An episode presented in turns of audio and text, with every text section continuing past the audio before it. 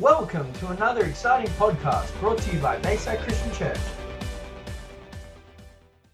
Father, we just reach up to you right now. Thank you for your word of promise and faith. Strengthen each one of us, Lord, that we would stand strong in you. We would not be intimidated. We would not pull back from your promises or truth, but Lord, we would be immovable, always abounding, overflowing in the service of our God. Lord, I just pray you'd speak to us through your living word right now in Jesus' mighty name. Amen. Let's take our seats. Last week I preached a message on Gideon. We were away at Planet Shakers the week before, and God really stirred my heart. And I want to pick that up again. And Gideon's an amazing story, because he was a man who was intimidated. The nation of Israel were swamped and overwhelmed, and God comes to him. We pick up the story in Judges 6 verse 11. The angel of the Lord came and sat down under the oak in Ophrah that belonged to Joash the Abuzarite, where his son Gideon was threshing wheat in a winepress to keep it from the Midianites. When the angel of the Lord appeared to Gideon, he says, "The Lord is with you, mighty warrior." "Pardon me, my Lord," Gideon replied, "but if the Lord is with us, why has all this happened to us? Where are all his wonders that our ancestors told us about when they said, 'Did not the Lord bring us up out of Egypt?' But now the Lord has abandoned us, given us into the hand of Midian." The Lord turned to him and said, "Go in the strength you have and save Israel out of Midian's hand. Am I not sending you?" "Pardon me, my Lord," Gideon replied, "but how can I save Israel? My clan is the weakest in Manasseh, and I am the least in my family." The Lord answered, "I will be with you, and you will strike down all the Midianites, leaving none alive." Now, when you read this story, some newer Christians say, "What's all this killing going on in the Old Testament?" You've got to realize in the Old Testament that the Israelites represented the people of God, and they had physical armies and enemies against them. So we have all these physical battles and wars and enemies. In the New Testament, we have spiritual enemies and battles. And so the Old Testament physical battles are a picture, and God gives strategy to how we can win the spiritual battles that we face today. And so we've got to understand that that's a big picture understanding of Old Testament and New Testament. So when we see God says destroy the enemy, he's not saying to go out and physically harm someone and naturally. He's talking about the spiritual battles that come against our minds, our hearts, our souls, our families, and our bodies. So here we have the Israelites. They were intimidated, overrun by the Midianites, and it says it was harvest time when they would come and rip them off. And I believe God's called us to move into a great time of harvest in our church, in our city, and across our nation. And that's the time the enemy tries to come and rob from us, steal from us, get us distracted, so that we then pull back out of fear and intimidation. But I believe that God's called us to rise up like Gideon in his strength and power, and not be stolen from, but to stand up and fulfill all God's plan and purpose for our lives. And that's why this word has really stirred my heart and my soul.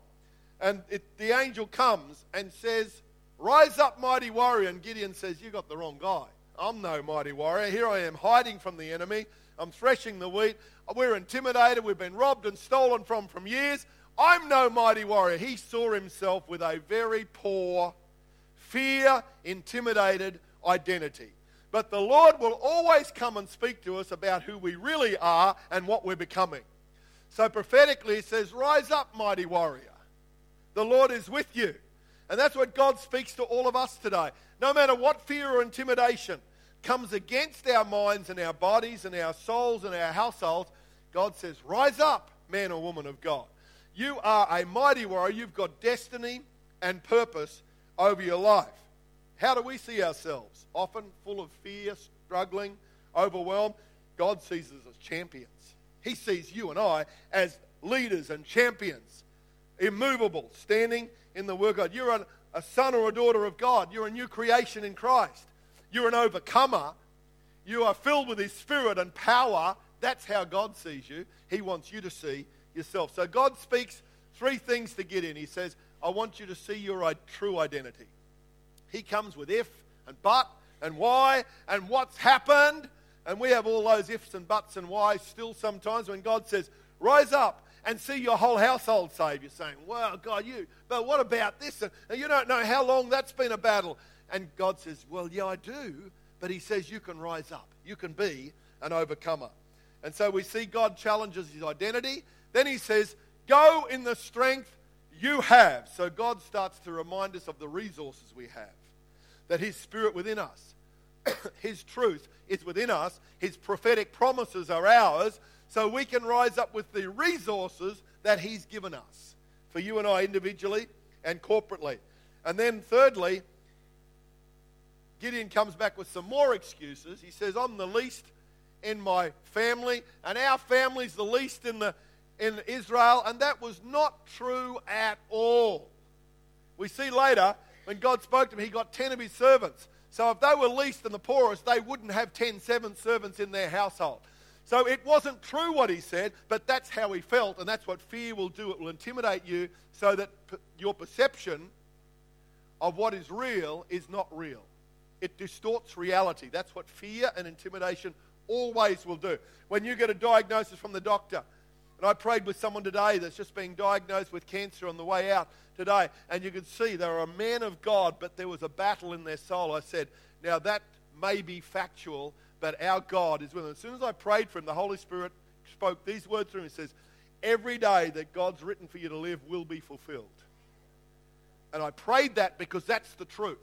And yet the fear would come and try and intimidate and rob from our souls when there's health challenges and when we see the issue around us. Our God is great, and we've got to see the real identity that God's called you and I and our church to shake this city and transform our world. We've got to live with the true identity. Otherwise, the ifs and the buts and the whys will just control our thinking. And so Gideon arises up, and he sets off with a purpose. And then in verse 17... he says these words, if now I have found favor in your eyes, give me a sign that it's really you talking to me. And so he's still going through the if. He says, okay, I think it is you speaking to me, God. So he goes and gets a sacrifice together, and then the fire of God comes down from the angel's staff, and all of a sudden it gets consumed, and Gideon says, whoa, God's in the place. I've seen God. He says, it's okay, you're not going to die. And then we see the journey that he takes on, and he says, now I want you to build an altar of worship. Now remember, the altar of Baal, false worship, was still there that his father had sanctioned or built because the whole nation had backslidden from God. Sounds a little bit like Australia that used to be a strong Christian nation. You know, only 40 or 50 years ago, at least half of this nation used to go to church nearly every Sunday. We have drifted from the foundation of who we were and who we are. But the Spirit of God can raise up his church, his men and women like Gideon, to be an overcomer and see our nation turn back to God. And we've got to believe that. We've got to see that by faith. And so God says, I want you to build an altar of worship to God in the face of the altar of idolatry and worship to the kingdom of darkness. We want to go and tear that down first. God's strategy was, I want you to build the altar of worship and the presence of God and a praise in your heart and soul and spirit, and then I will come with my presence, and then I'll give you authority to go and tear down that which is evil.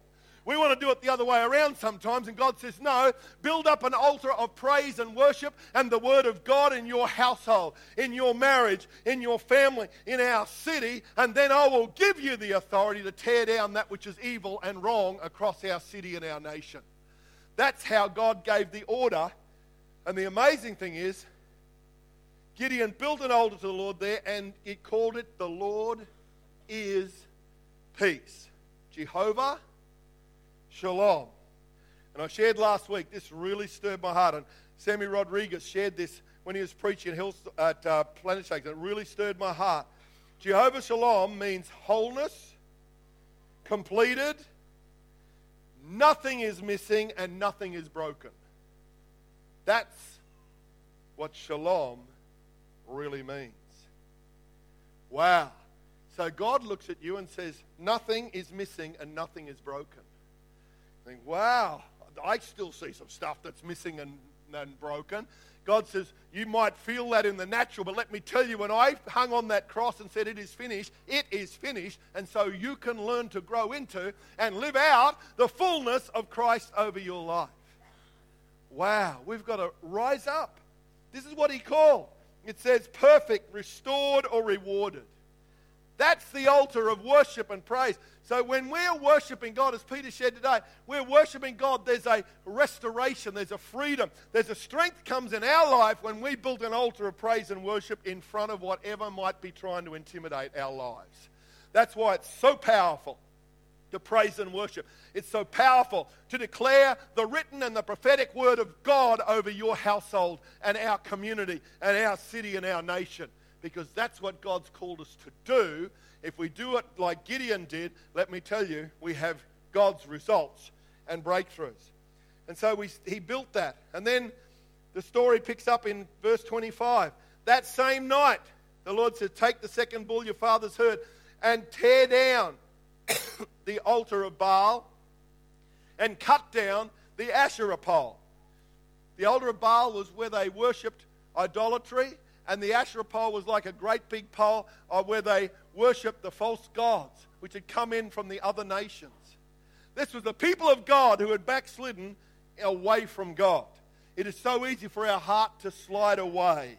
But God's calling us back to his purposes, back to his freedom, back to his place of authority over our lives and over the kingdom of God. And Gideon says, yes, but he said, I'm really scared. He says, okay. So he went and did it, but he did it at night time. I love Gideon. He did it, but he did it scared. It's okay to be afraid, but just obey anyway. A lot of us have to do what God's called to do, even if you do it filled with fear and trepidation.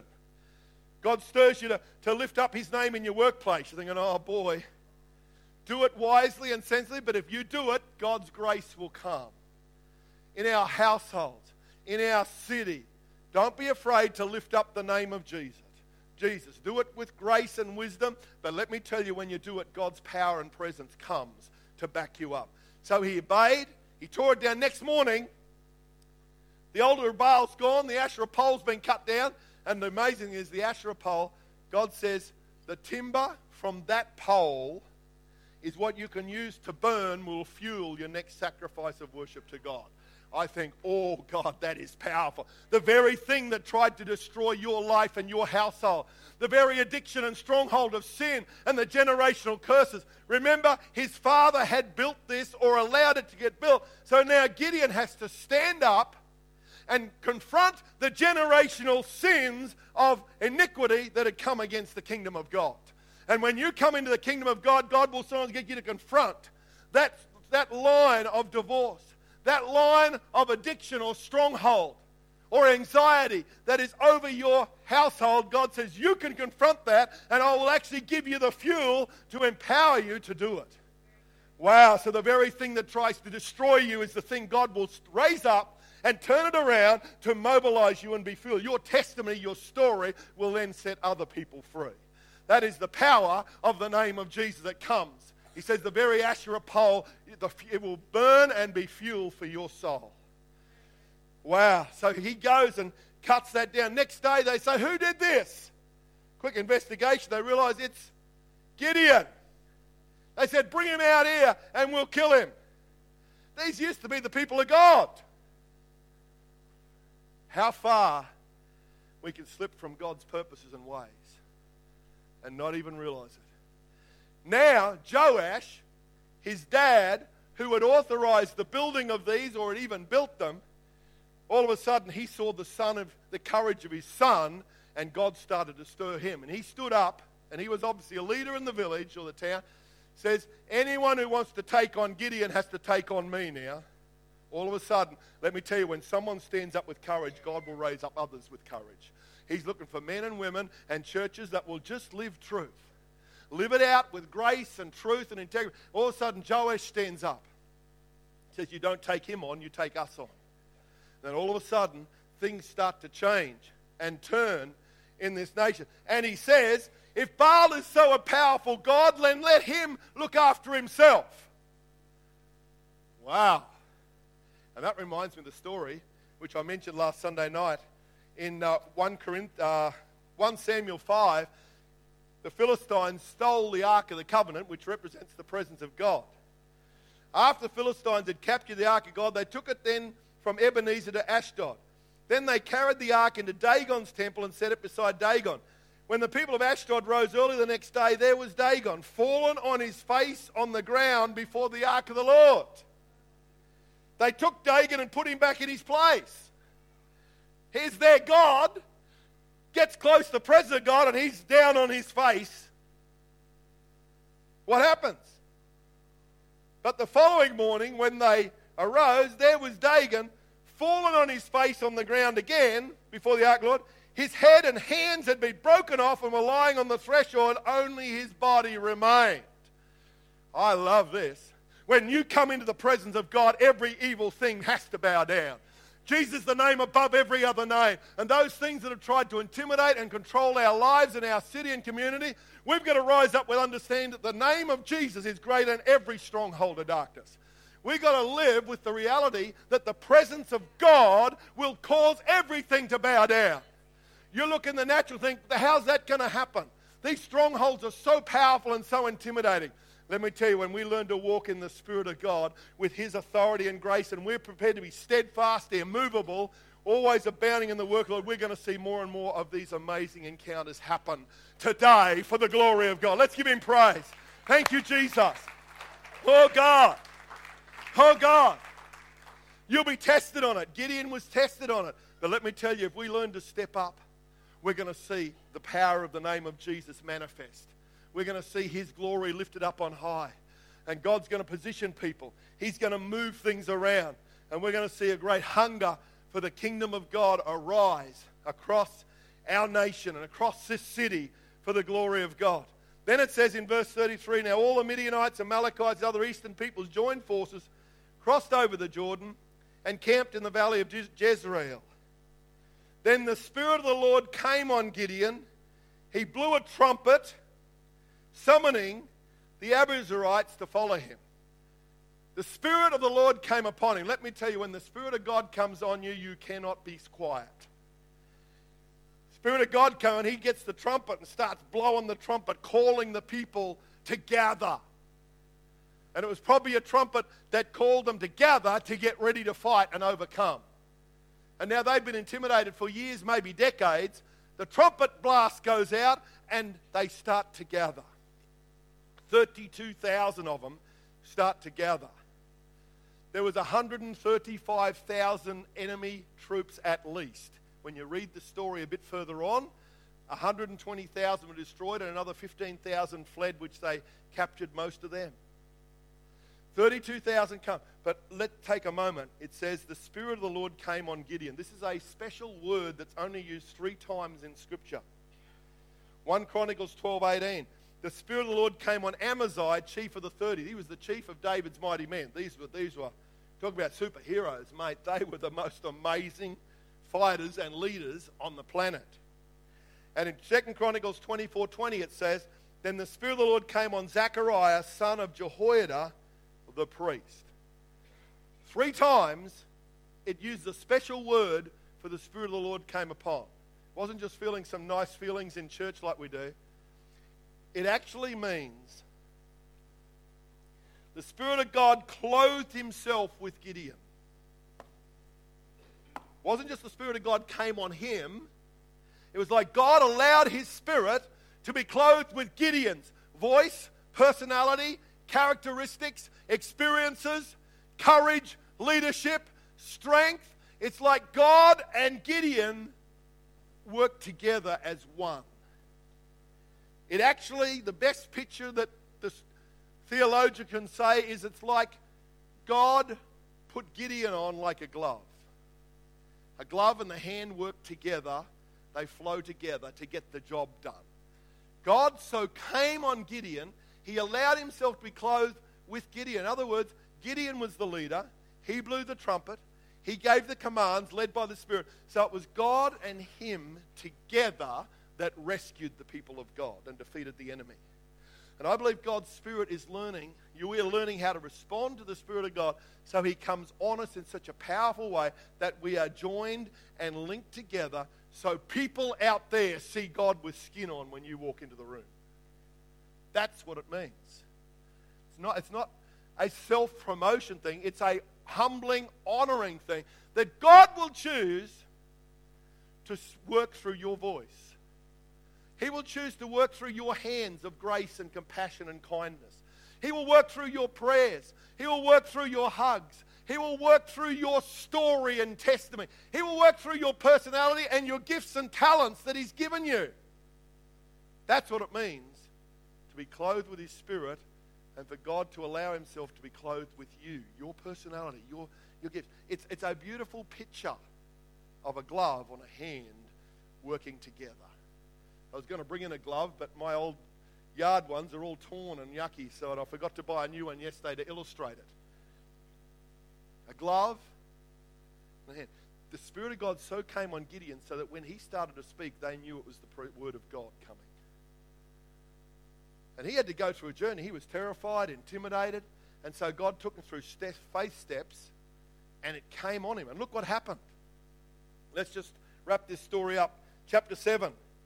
We see that he, before he gets to there, verse 35, he sent messages through Manasseh. They called them together.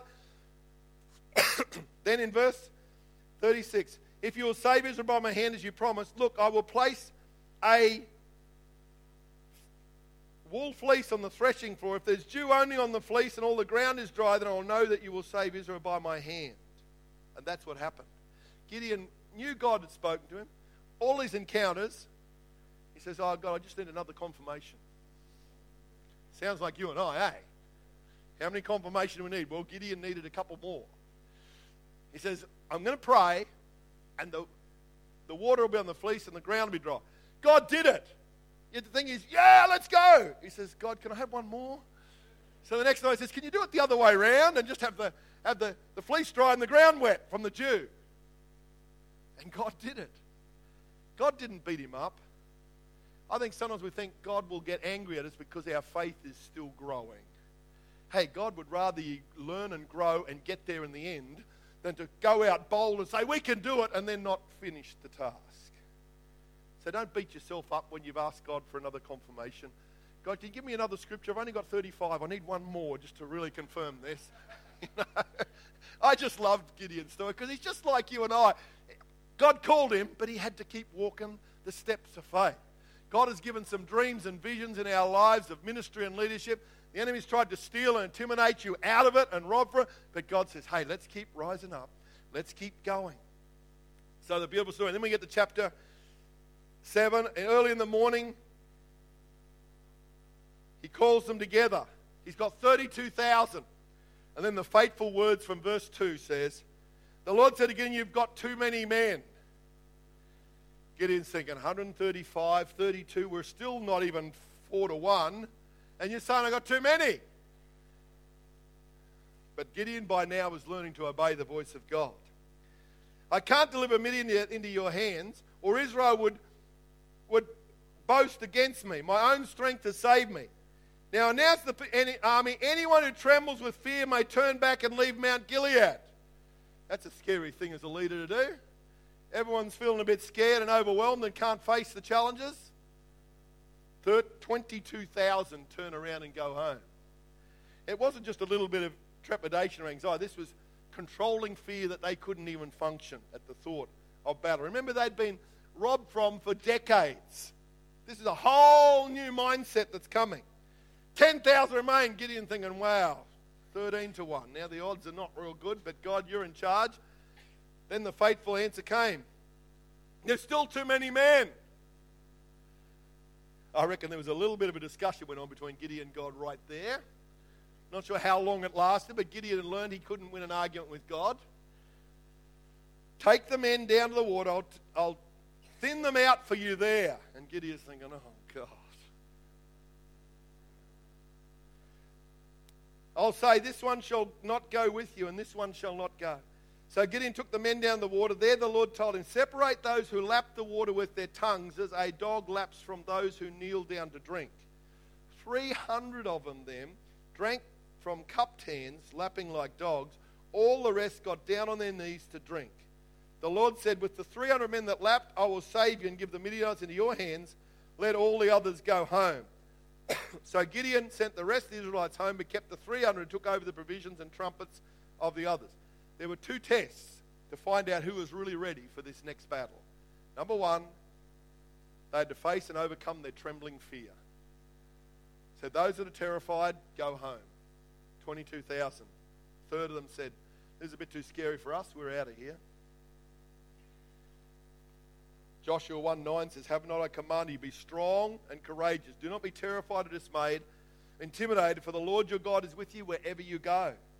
2 Timothy 1:7 says, for God did not give us a spirit of timidity or cowardice or fear, but he has given us a spirit of power, of love, and a sound and judgment, mind, and personal discipline, abilities that result in a calm, well-balanced, and self-control.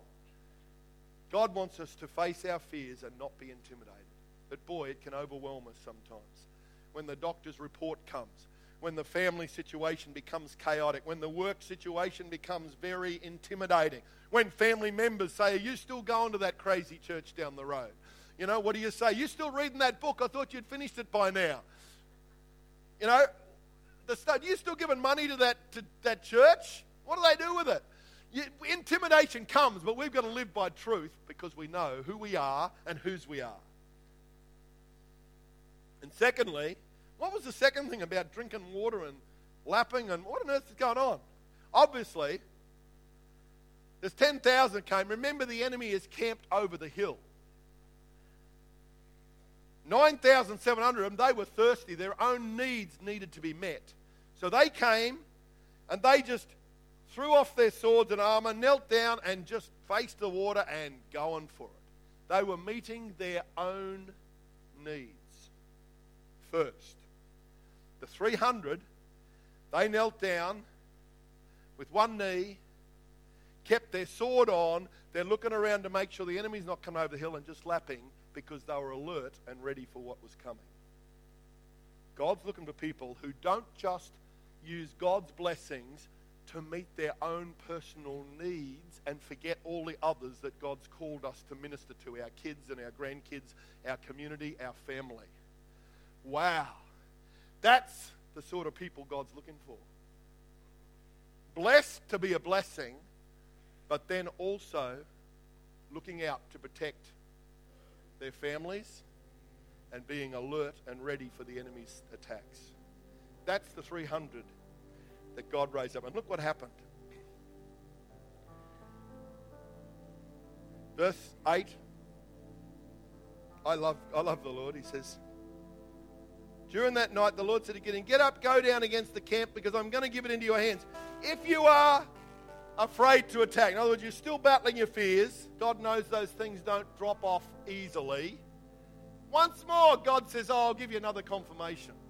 I just love the Lord. How awesome is he that he comes and gives us another word, another moment, another touch of his presence, another sign that God's with us and he loves us and he cares for you and your household. And basically says, go down and listen to the edge of the enemy's camp. And what do they hear? You hear these two guys saying, we had a dream. We saw this barley loaf come down and flatten all our tents. And the other guy says, that could only be Gideon and the leader of the army of the people of God that are going to destroy us as the Midianites. It says Gideon heard it and he got really excited and started to worship. Hopefully he did it quietly right there, because otherwise he would have been exposed and killed. There's a moments to worship with all of your heart quietly, and other times to jump and shout and declare. He goes back and he says, I know now what to do. God gave him the strategy, told him what to do. Divide the 300 into 3 lots of 100 to stand on the ridge around the camp with a jug or a pitcher with a light inside of it hidden, and with a trumpet or a ram's horn. I don't know if you've ever been where an orchestra or some people have a half a dozen trumpets blowing. It's noisy. How about 300 trumpets? In the middle of the night, woken up out of your sleep with 300 trumpets, it would have sounded like tens of thousands of them. And they come roaring out of their tents, and then there's lights all around them. They think there's tens of thousands. The enemies come, and they just start killing each other and running for their lives.